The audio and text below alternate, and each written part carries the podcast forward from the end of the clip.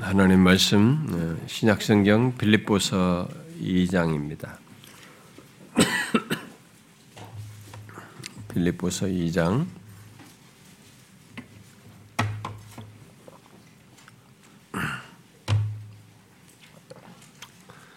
음, 제가 준 성경은 신약성경 320페이지인데요. 빌립보서 2장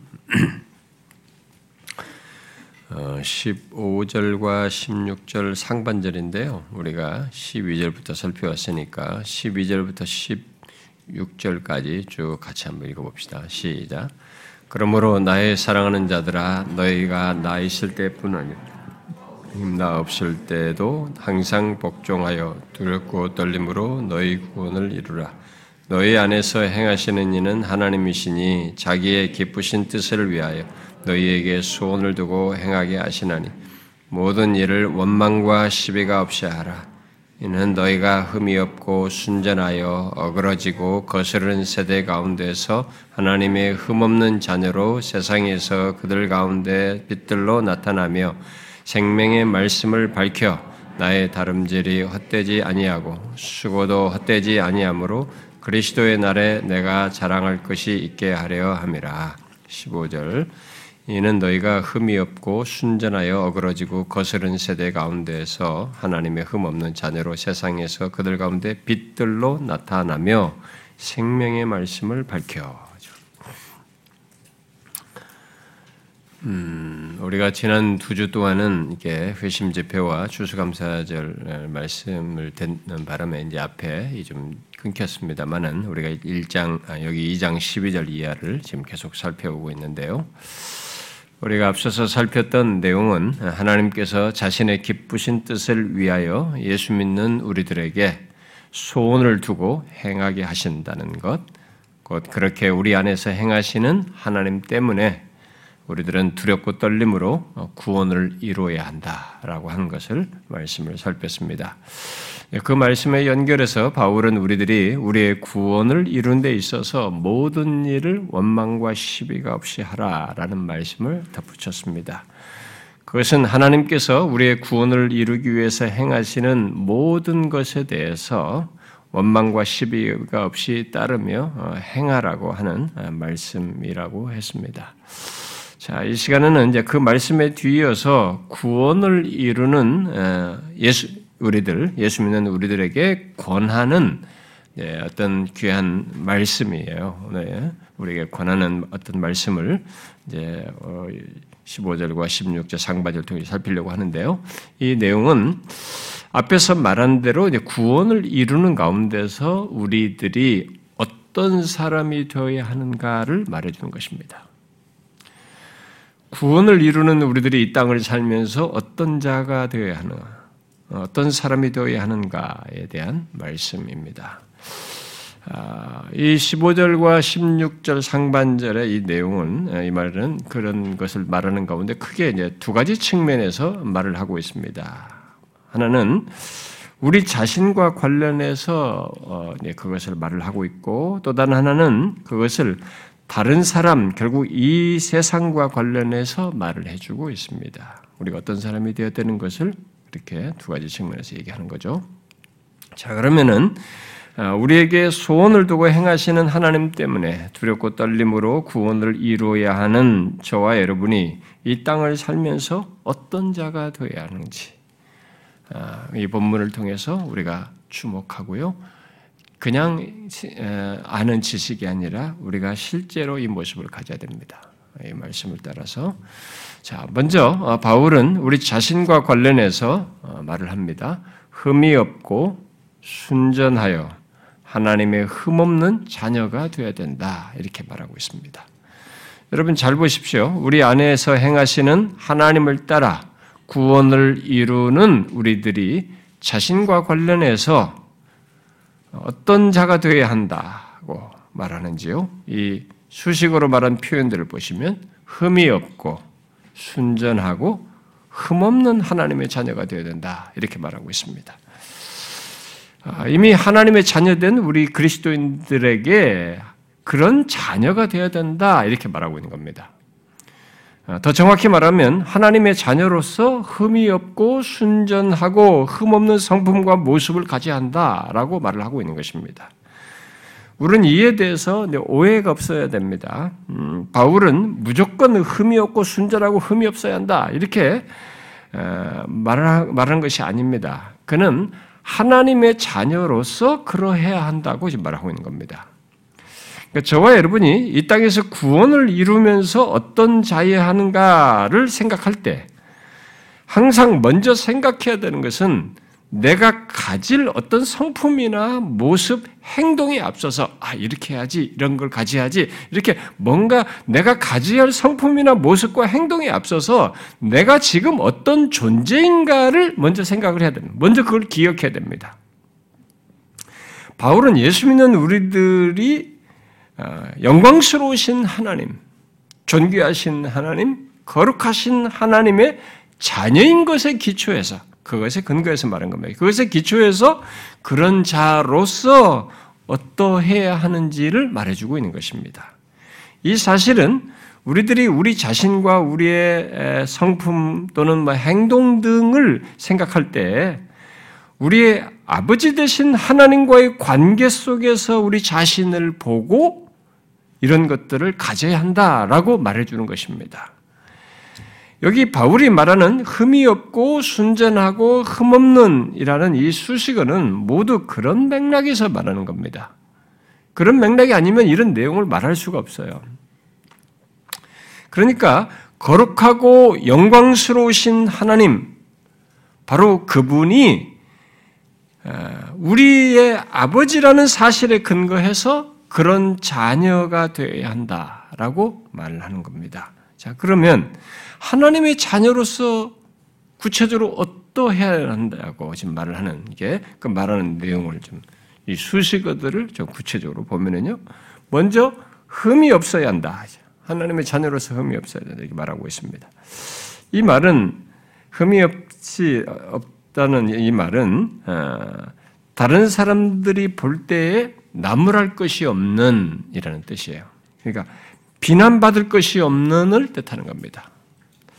다른 사람들이 비난하여서 손가락질하지 않을 정도로 도덕적인 고결함을 갖는 것을 얘기하는 겁니다. 이것은 예수 그리스도를 믿어 하나님의 자녀된 자들이 구원을 이룬 과정 속에서 가져야 하는 모습이라는 거죠. 우리는 많이 생각해야 됩니다. 오늘날 예수 믿는 사람들이 너무 개인 종, 개인 구원에만 몰입해 있습니다. 너무 자기 개인의 구원에게밖에 관심이 없습니다. 근데 이 개인의 구원을 받은 신자가 어떠해야 하는지에 대해서 너무 신경을 안, 너무 모릅니다. 이게 이원화되어 있어요. 그래서 이게 정, 정상인가 진짜인가 의문을 갖게 하는 것입니다. 아닙니다. 하나님의 자녀된 자들은 구원을 이루는 과정에서 이루는 과정에서 어떤 자의 구원받는 구원을 이루는 자로서 구원을 소유한 자의 어떤 모습이 있는 거예요. 어떤 자에 대한 설명으로 지금 흠이 없는을 얘기하는 겁니다. 그러니까 우리의 모든 것을 통해서 왜 이것을 얘기하냐면 이런 수식으로 어떤 자의 자를 말을 하냐면은 우리의 모든 것을 통해서 우리가 하나님의 자녀라고 그러잖아요. 그러니까 자녀이면 자녀의 아버지가 있는 거 아닙니까? 바로 우리의 아버지 되신 하나님. 그분이 우리를 통해서 노출되는 거예요. 드러나는 것입니다. 판단을 받는 것이에요.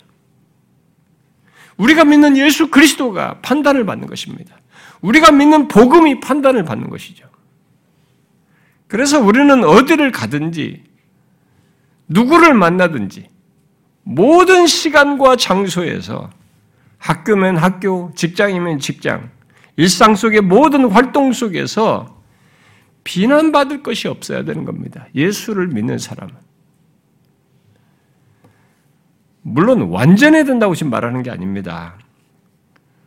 우리 주변의 사람들이 예수 믿는 우리를 볼 때 그들은 우리들에게 어느 정도의 흠을 찾을 수 있습니다. 당연히 찾겠죠. 우리들 보면. 우리 중에 완벽한 사람이 어디 있습니까? 근데 그 가운데 어떤 사람들은 예수 믿는 우리들의 흠을 제법 예리하게 보고 말합니다. 심지어 어떤 사람은 악의적으로도 말해요. 악의적으로 아예 우리들의 흠을 찾아서 말하려고 하는 사람들도 있습니다. 바울은 지금 여기서 그런 것들에서 모두 완벽해야 된다고 말하는 것이 아닙니다. 바울은 예수 믿는 우리를 향한 세상 사람들의 판단, 곧 그들이 비난하는 것은 윤리적인 문제로 보통 그렇게 하는 것이라는 거죠. 윤리적인 문제로 그렇게 하는 것이니까 그런 부분에서 비난받을 것이 없어야 한다는 겁니다.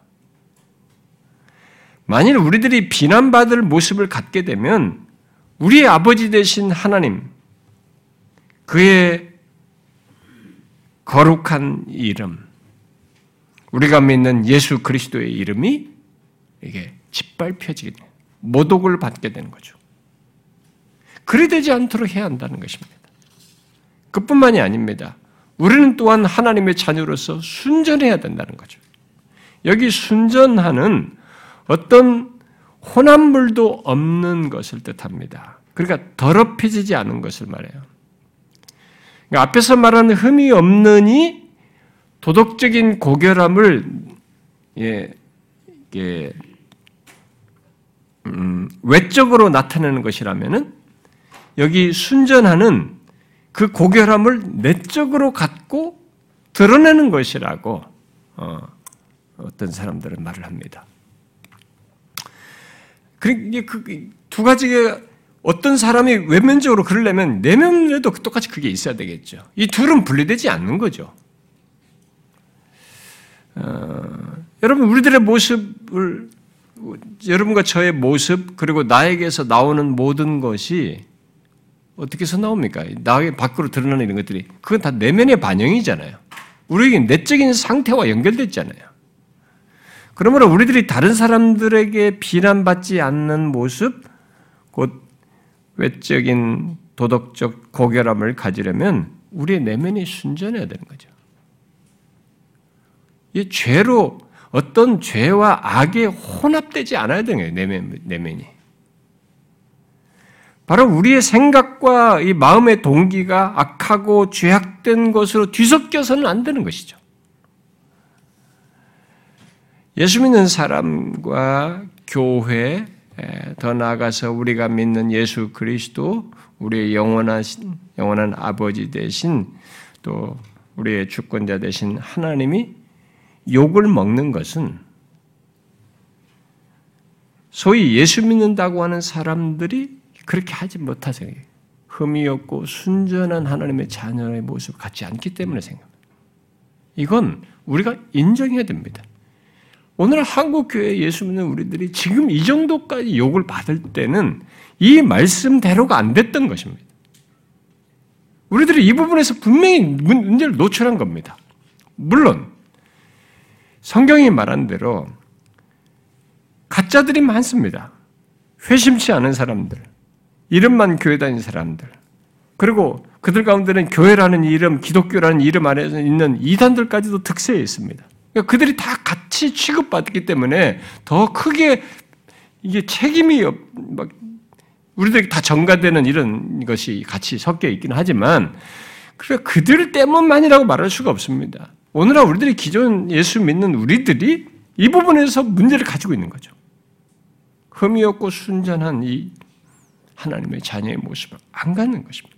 그래가지고 우리가 믿는 하나님이 교회가 그리스도가 그의 이름이 참 모독을 받고 있습니다. 그건 아니라는 것입니다.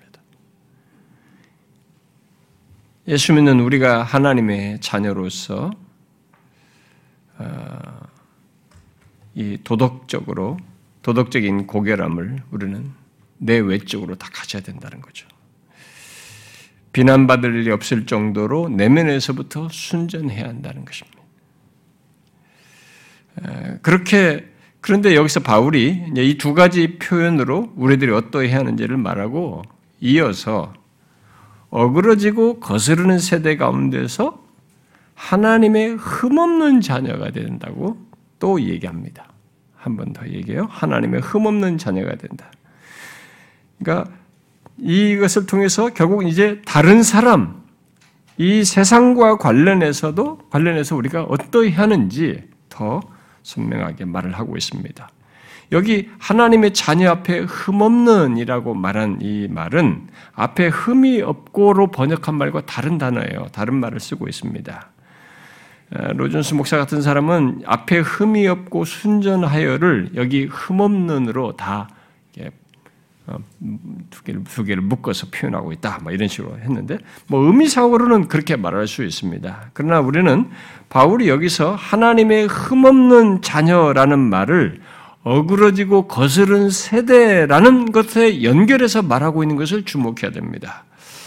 앞에 우리가 14절에서도 원망과 시비가 어, 그 이집트에서 구출해서 그 원망과 시비를 드러냈던 과거 이스라엘 백성들을 상기시켰듯이 여기 어그러지고 거스른 세대도 똑같이 이스라엘 백성들을 상기시키는 말입니다.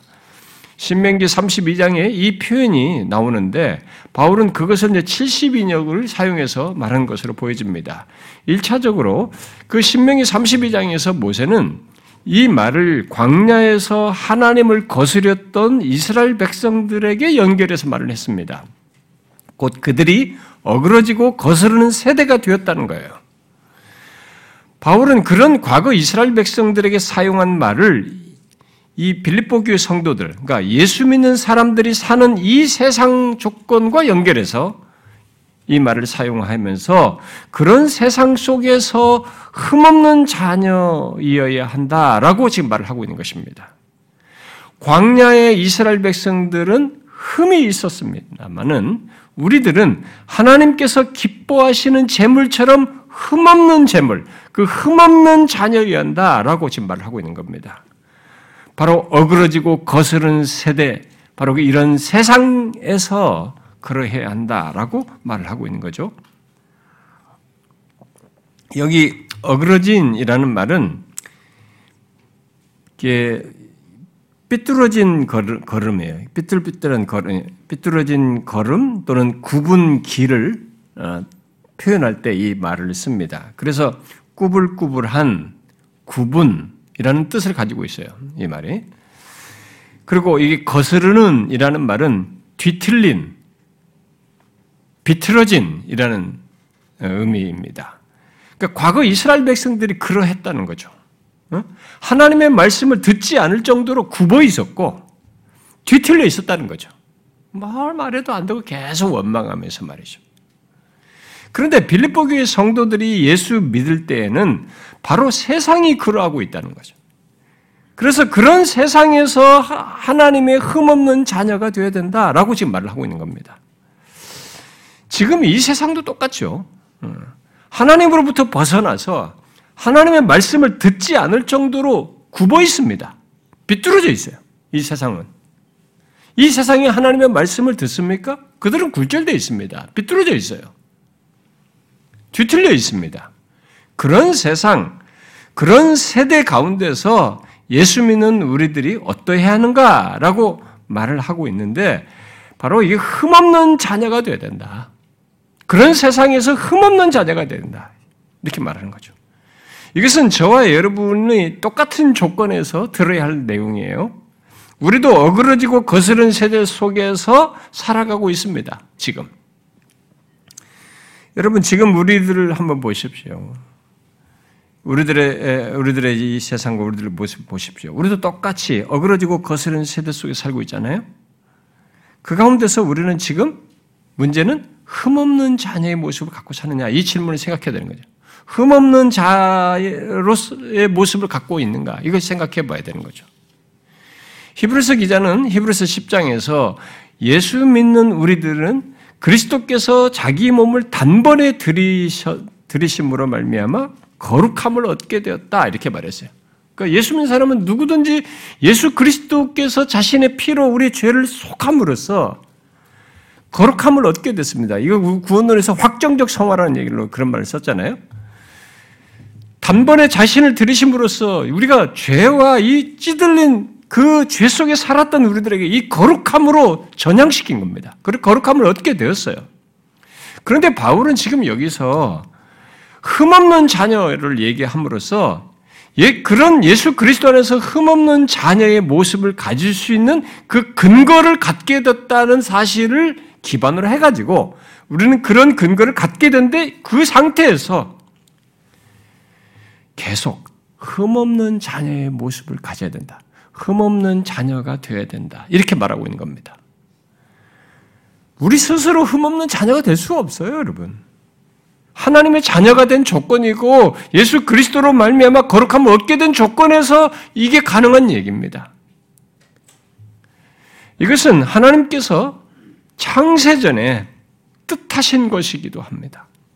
에베소서 1장에서 말했잖아요. 창세전에 그리스도 안에서 우리를 택하사 그 앞에 거룩하고 흠이 없게 하시려고 하나님께서는 그 앞에 거룩하고 흠이 없게 하시려고 하는 뜻을 두셨습니다. 우리들을 택해 가지고. 그러므로 예수 그리스도의 피로 말미암아 거룩하게 된 자는 예수 믿는 자는 계속 흠 없는 자녀의 모습을 가져야 합니다. 영원토록 하나님 앞에서 그런 자로 서기까지. 그런 하나님의 뜻과 관련해서 유다서는 하나님이 그렇게 하시는 분이시다라고 말을 합니다. 이렇게 기술하죠. 능히 너희를 보호하사 거침이 없게 하시고 너희로 그 영광 앞에 흠이 없이 기쁨으로 서게 하실 이라고 하나님이 그런 분이라는 거죠. 그렇습니다. 하나님은 결국 우리들을 그 영광 앞에 흠이 없게 흠이 없이 기쁨으로 서게 하실 분으로서 그렇게 하실 것입니다. 우리는 그런 최종에 있기까지 하나님의 자녀로서 계속 흠없고 순전해져야 합니다. 우리는 이 세상, 곧 어그러지고 거스른 세대 속에서 이름만 그리스도인이고 이름만 하나님의 자녀이면 안 된다는 것입니다. 진짜로 하나님의 자녀로서 흠이 없고 순전해야 한다는 거죠. 세상 사람들이 나무랄 것이 없을 뿐만 아니라 거룩하신 하나님, 바로 우리의 아버지 되신 하나님을 반영한 거룩함을 가짐으로써 흠없는 자녀이어야 한다는 거죠. 내가 거룩하니 너희도 거룩하라 그랬잖아요. 하나님이 우리의 하나님, 우리의 아버지 되신 하나님께서 내가 거룩하니 너희도 거룩하라고 그랬잖아요. 여러분 잊지 마십시오. 예수 믿는 우리들은 어그러지고 거스르는 세대 속에서 그런 하나님의 자녀가 되도록 부름을 받았습니다. 택함을 받았어요. 단순히 내가 구원받는 것만을 위해서 부르신 것이 아닙니다.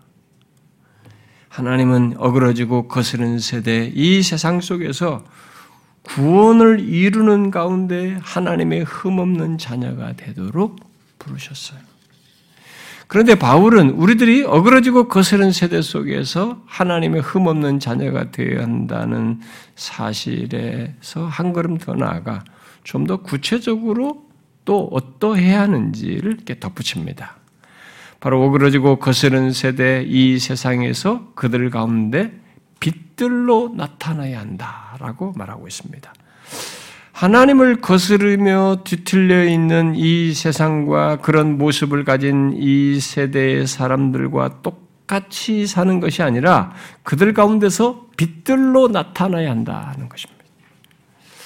빛들로 나타난다는 거, 난다는 말 속에는 뭐가 전제되어 있죠? 우리가 이 세상에서 빛들로 나타난다는 말 속에는 뭐가 전제되어 있습니까? 이 세상, 이 세대가 죄로 말미암아 어두워 있다는 것이 전제되어 있습니다. 그래서 이 세상은 하나님께 대해서 삐뚤어져 있는 것입니다. 뒤틀려 있는 거예요. 어두워져 있어가지고. 하나님과 그의 말씀에 귀를 기울이지 않았습니다. 이 죄로 말미암아 어두워서 그런 겁니다. 빛 대신 예수 그리스도를 믿기 전까지는 어둠 가운데 있어서 하나님을 향하여 굽어 있는 모습, 뒤틀려 있는 모습을 갖고 드러낸다는 거죠. 그래서 이 세상은 빛을 필요로 합니다. 이 세상에 태어난 모든 사람은 이 빛을 필요로 해요. 이 물리적인 빛이 아니라 영적인 빛을 필요로 하는 것입니다. 필요로 하는 것입니다. 죄로 말미암은 어둠을 비추는 참빛, 생명을 얻게 하는 빛이 필요로 하는 것이죠. 그런데 그런 빛이 이 세상에 어디 있습니까? 우리 모두가 다 어두워 있는데 어디에서 어디에 이런 빛이 있단 말입니까? 모두 죄 아래 있고 어둠 가운데 있는데 어디에서 이런 빛이 있다는 것입니까? 성경이 말합니다. 그런 죄로 말미암아 어둠 가운데 있는 이 세상에 빛으로 하나님의 아들이 오셨다고. 죄와 상관없는 분, 거룩하신 하나님이 친히 육신을 입고 오셔서 이 땅에 빛으로 오셨다는 거죠. 요한복음 1장에 참 빛이신 예수 그리스도가 오셨다. 그런데 사람들이 그를 기뻐하지 않았다. 어둠을 더 좋아했다. 그에게 나오기를 싫어했다라고 말하지 않습니까? 1장, 3장에서. 그런데 요한복음 8장에서 예수님께서 직접 이렇게 말씀하셨어요. 나는 세상의 빛이니 그랬어요. 나를 따르는 자는 어둠에 다니지 아니하고 어둠 가운데 있다가 이분을 믿고 따르게 되면 어둠과 어둠에 다니지 아니하고 생명의 빛을 얻으리라 그랬어요. 그러므로 어둠 가운데서 빛, 바로 생명의 빛을 얻는 것은 빛이신 예수 그리스도를 만남으로써요. 이분을 믿음으로써입니다.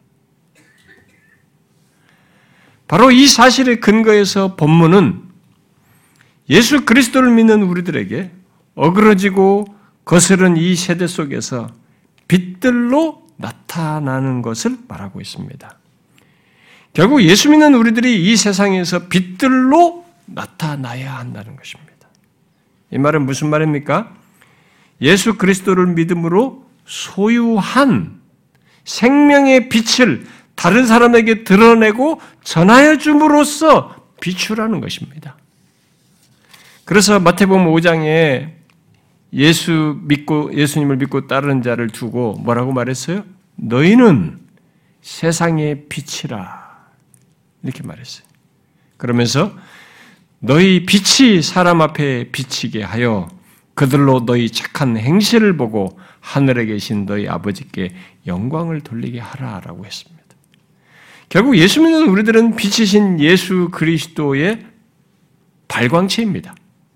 빛이신 예수 그리스도의 발광체로서의 빛인 거죠. 마치 어둠 속의 달과 별들처럼 또 어두운 밤바다를 비추는 등대처럼 또 어두운 길의 등불처럼 어둠 속의 위험을 보게 하고 어둠 속에서 어디로 가야 되는지 갈 길을 보게 하는 빛이 되어야 된다는 거죠.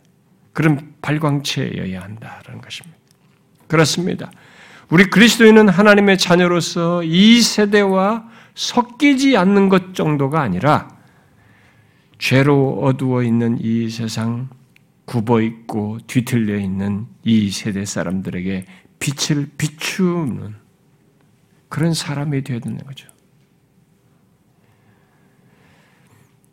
그들의 실상을 자신들이 가진 상태의 위험을 비추는 그리고 더 나아가서 예수 그리스도 안에 있는 생명의 빛을 비추는 자아가 되어야 된다는 것입니다. 그러면 죄로 어두워진 이 세상에서 곧 어그러지고 거스른 거스른 이 세대 속에서 빛들로 나타나려면 어떻게 해야 할까요?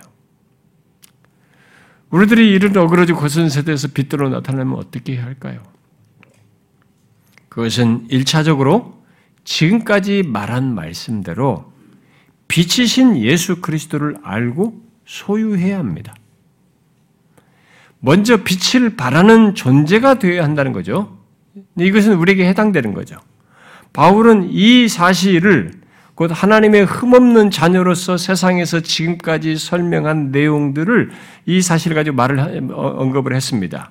그래서 하나님의 흠없는 자녀로서 세상에서 그들 가운데 빛들로 나타나는 것을 말을 했어요. 이 세상에서 빛들로 나타나려면 먼저 그렇게 어두움을 비추는 빛이 되어 빛을 발하는 것이 있어야 한다.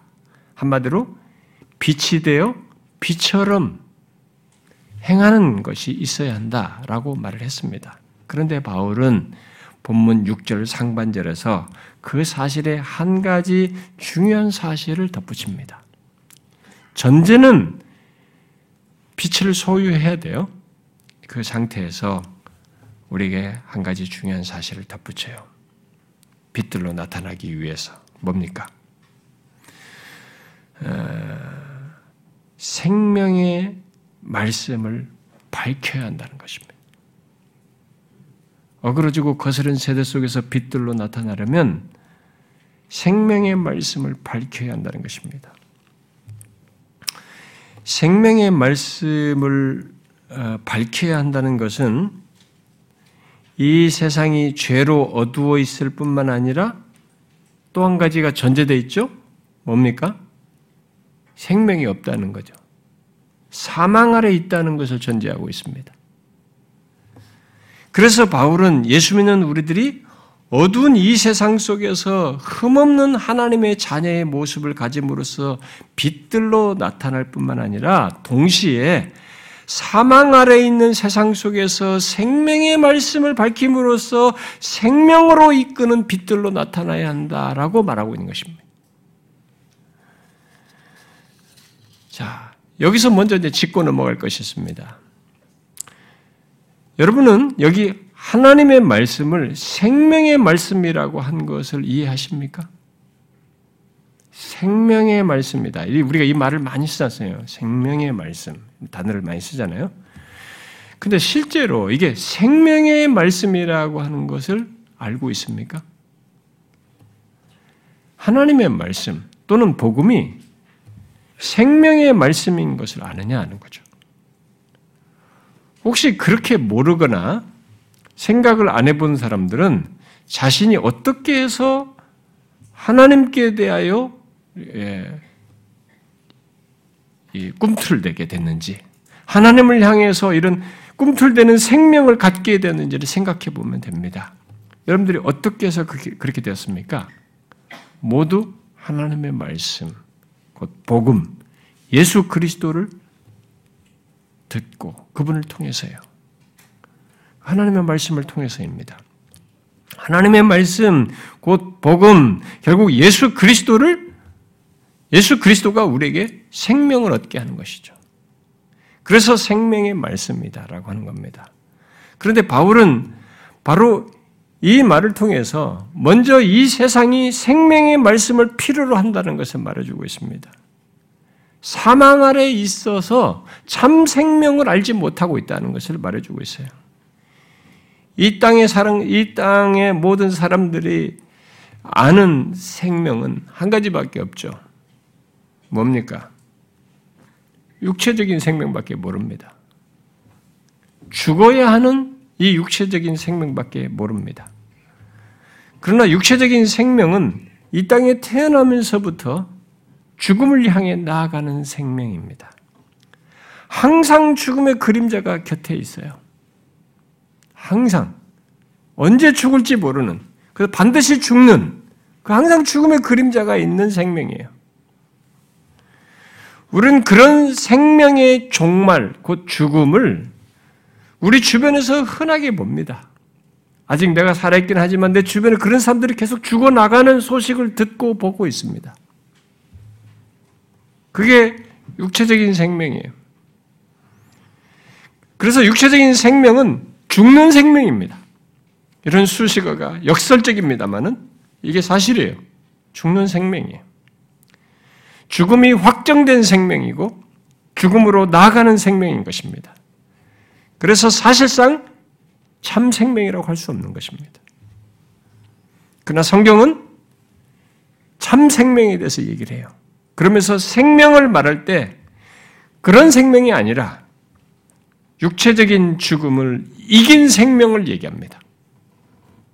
아니, 아예 죽음을 불러온 원인인 죄를 영원히 해결한 생명을 말합니다.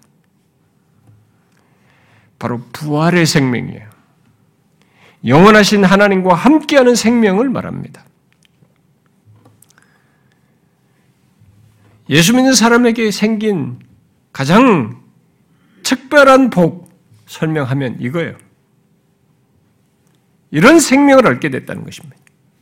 이런 생명을 알게 됐고 갖게 됐다는 것입니다. 그런데 이 세상 조건은 이 생명을 모른 겁니다.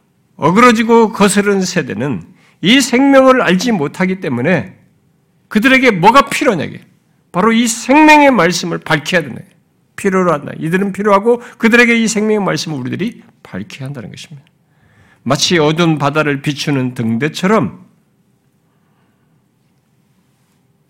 어둠과 사망에서 벗어난 생명을 얻는 복음을 예, 우리를 통해서 비추이고 전해야 된다는 거죠. 여기 밝혀라고 이렇게 밝혀로 번역된 말을 어떤 성경은 어떤 분 영어 성경 같은 데는 제공하는으로 번역을 했습니다. 그것은 바울이 목적한 바를 희석시키는 번역입니다. 우리말 번역대로 밝혀로 하든지 문자 문자적으로 비추는으로 번역을 해야 되는 것이죠.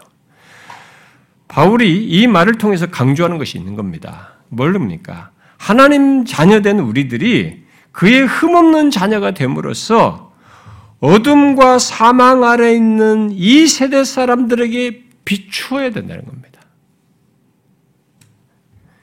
그 자신들과 이 세상 사람들이 자기 자신들과 다른 무엇, 결국 생명을 우리들이 가지고 있다는 것을 보게 하고 그리하여서 생명의 말씀이요 빛이신 예수 그리스도 또는 복음이 비추어지도록 해야 한다는 것입니다. 단순히 그에 대해서 말하고 그런 얘기를 전달하거나 제공하는 것이 아니라 먼저 우리를 통해서 비추어야 한다는 거죠. 이 생명의 말씀이 이렇게 비추어야 돼. 마치 등불을 들고 있는 나를 통해서 어둠 가운데 있는 사람들이 위험을 알고 갈 길을 보듯이 나라는 도구를 통해서 등불, 그 생명의 빛이 비추는 일이 있어야 한다는 것입니다. 이것은 하나님의 자녀된 우리를 통해서 우리가 소유한 생명, 결국 생명의 빛이신 예수 그리스도가 비추어져야 한다는 것입니다. 어둠과 사망 아래 있는 이 세대, 어그러지고 거스른 이 세대 사람들에게 그리 해야 된다는 거죠. 이것은 예수 믿는 우리들이 가지고 있는 복이면서 특권이에요. 그런데 오늘날 예수 믿는 사람들이 이 놀라운 특권을 잘 인식도 못하고요. 이런 복이 자기에게 소유됐다는 것에 대한 기쁨도 사실 별로 안 가질 정도로 인식이 너무 결핍되어 있어요. 그러다 보니까 이 특권을 잘 사용하지 않습니다. 이 사망 아래서 이 복된 생명을 소유했는데 자신이 그 생명을 소유한 것을 육체적인 죽음, 이 죽는 주, 죽는 생명만큼도 못한 것으로 취급해요. 아닙니다. 우리는 먼저 생명의 말씀, 그 생명의 빛이신 예수 그리스도와 그분 안에서 얻는 구원의 복됨을 말하고 말하는 이런 복음을 듣고 구원을 얻은 우리들이잖아요. 그런 우리들은 그 사실만으로도 어그러지고 거스른 이 세대, 이 세상 속에서 다른 무엇을 가진 존재로 있다는 것을 잊지 말아야 됩니다. 아, 저는 그리스도인의 그리스도인의 탁월함은 여러분과 제가 가지고 있는 다른 사람과 비교한 어떤 자질과 실력이나 어떤 외형인 것으로 탁월함을 말할 수 없습니다. 우리는 자격이 안 되나 우리에게 이런 생명의 빛이신 예수 그리스도를 믿음으로써 이런 빛을 소유했다는 것이 생명을 소유했다는 것입니다. 이것이 우리들에게 가지고 있는 탁월함이에요. 이게 감, 드러나지 않으니까 오히려 순전하게 그런 하나님의 자녀 드러나지 않으니까 오히려 똑같아 보이는 것입니다. 그 복되고도 영광스럽고 특별한 것을 가지고 있는데 이게 세상에서 드러나질 않는 것입니다. 빛이요 생명이신 생명의 빛이신 예수 그리스도 영생이신 예수 그리스도를 소유함으로써 우리는 그 사실만으로도 구별됩니다. 어그러지고 거스른 이 세대 속에서. 이것은 우리가 감추려고 한다고 해서 감추어지는 것이 아닙니다. 진실로 예수 그리스도를 믿어 생명의 빛을 소유한 사람은 감추려고 한다고 해서 감추어지지 않아요. 생명의 빛이신 예수 그리스도를 믿어 소유한 사람은 이 세상에 드리운 어둠과 사망을 비출 빛과 생명을 소유한 자로 존재합니다. 감추지 감출 수 없는 어떤 실체를 가지고 있는 거죠. 그래서 우리 자신이 그런 자인 것을 비추어야 된다는, 밝혀야 된다는 것입니다. 빛처럼.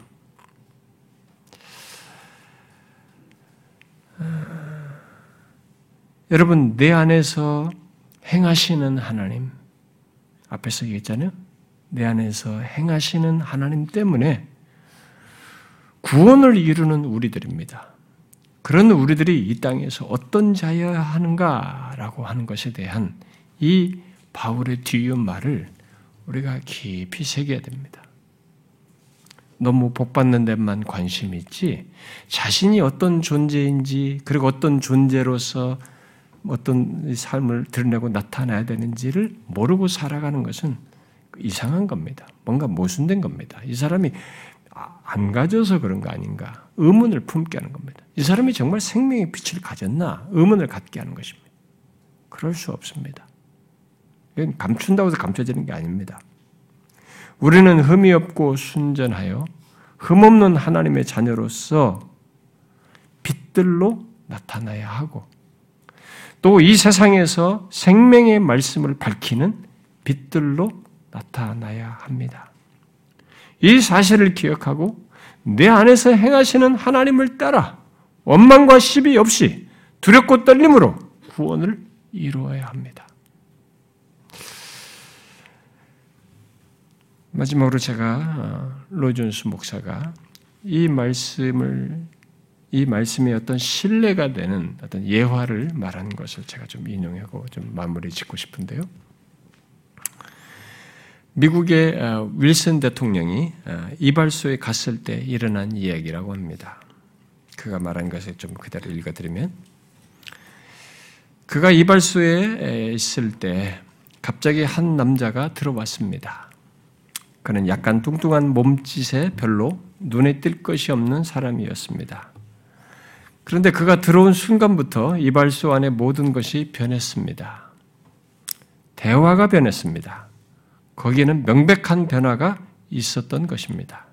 이 뚱뚱한 사람이 나간 후 우드로 윌슨은 이발사에게 저 사람이 누구입니까? 라고 물었습니다.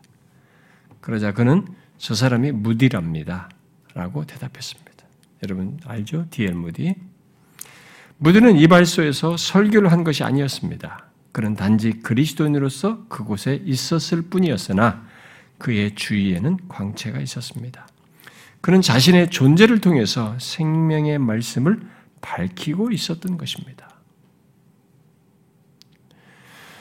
좀 와닿는 예입니다. 우리는 이런 식으로 밝히는 거죠. 말로서가 아니라는 거죠.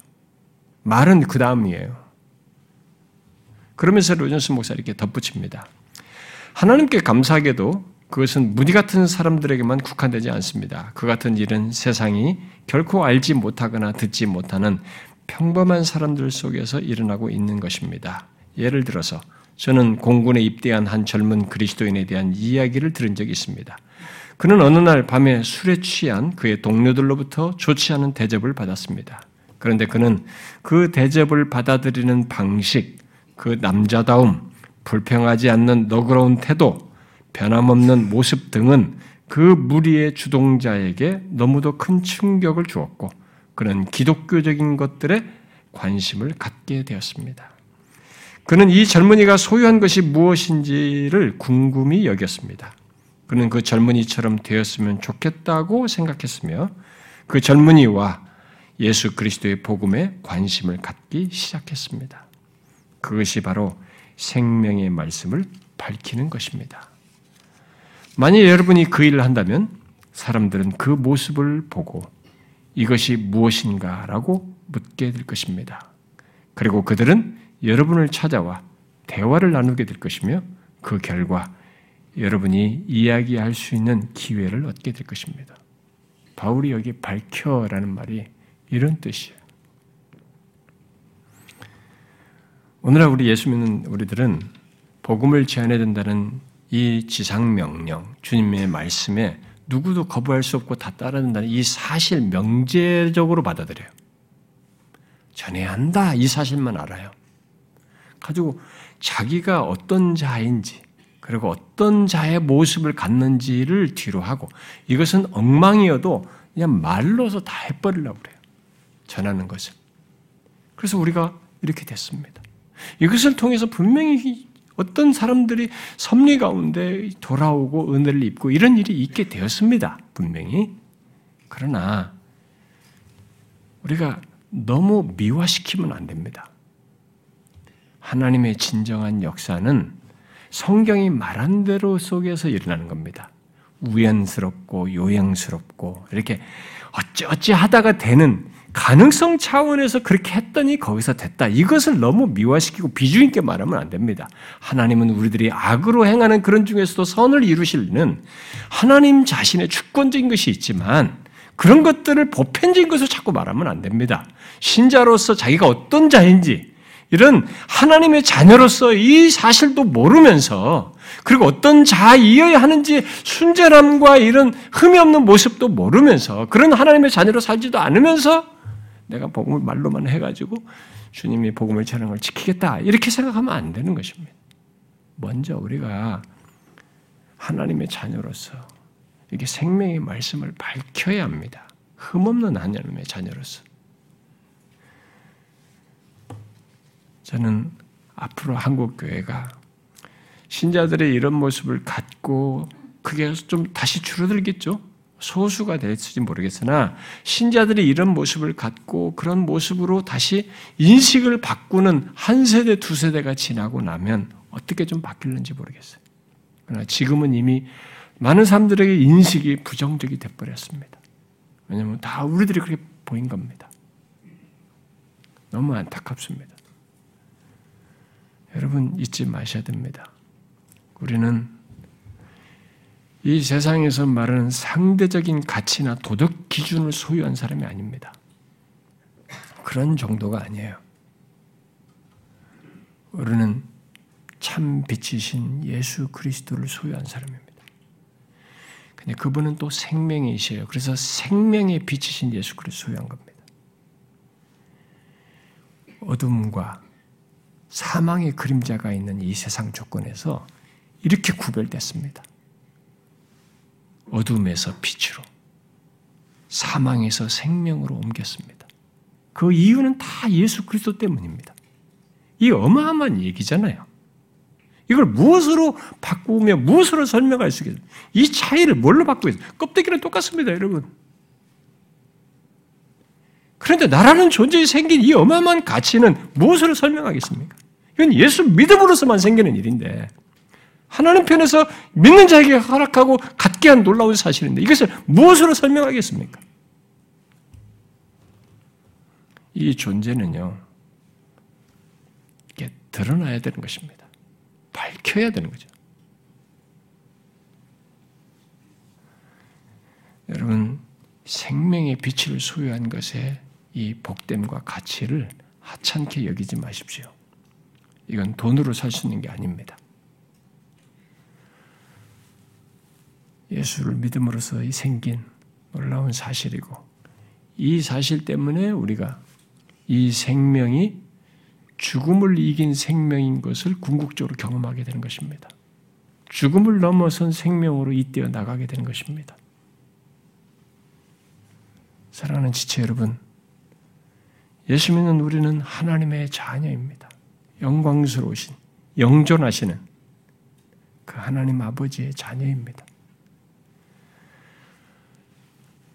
헛되게 세상 사람과 똑같이 존재할 수는 없습니다.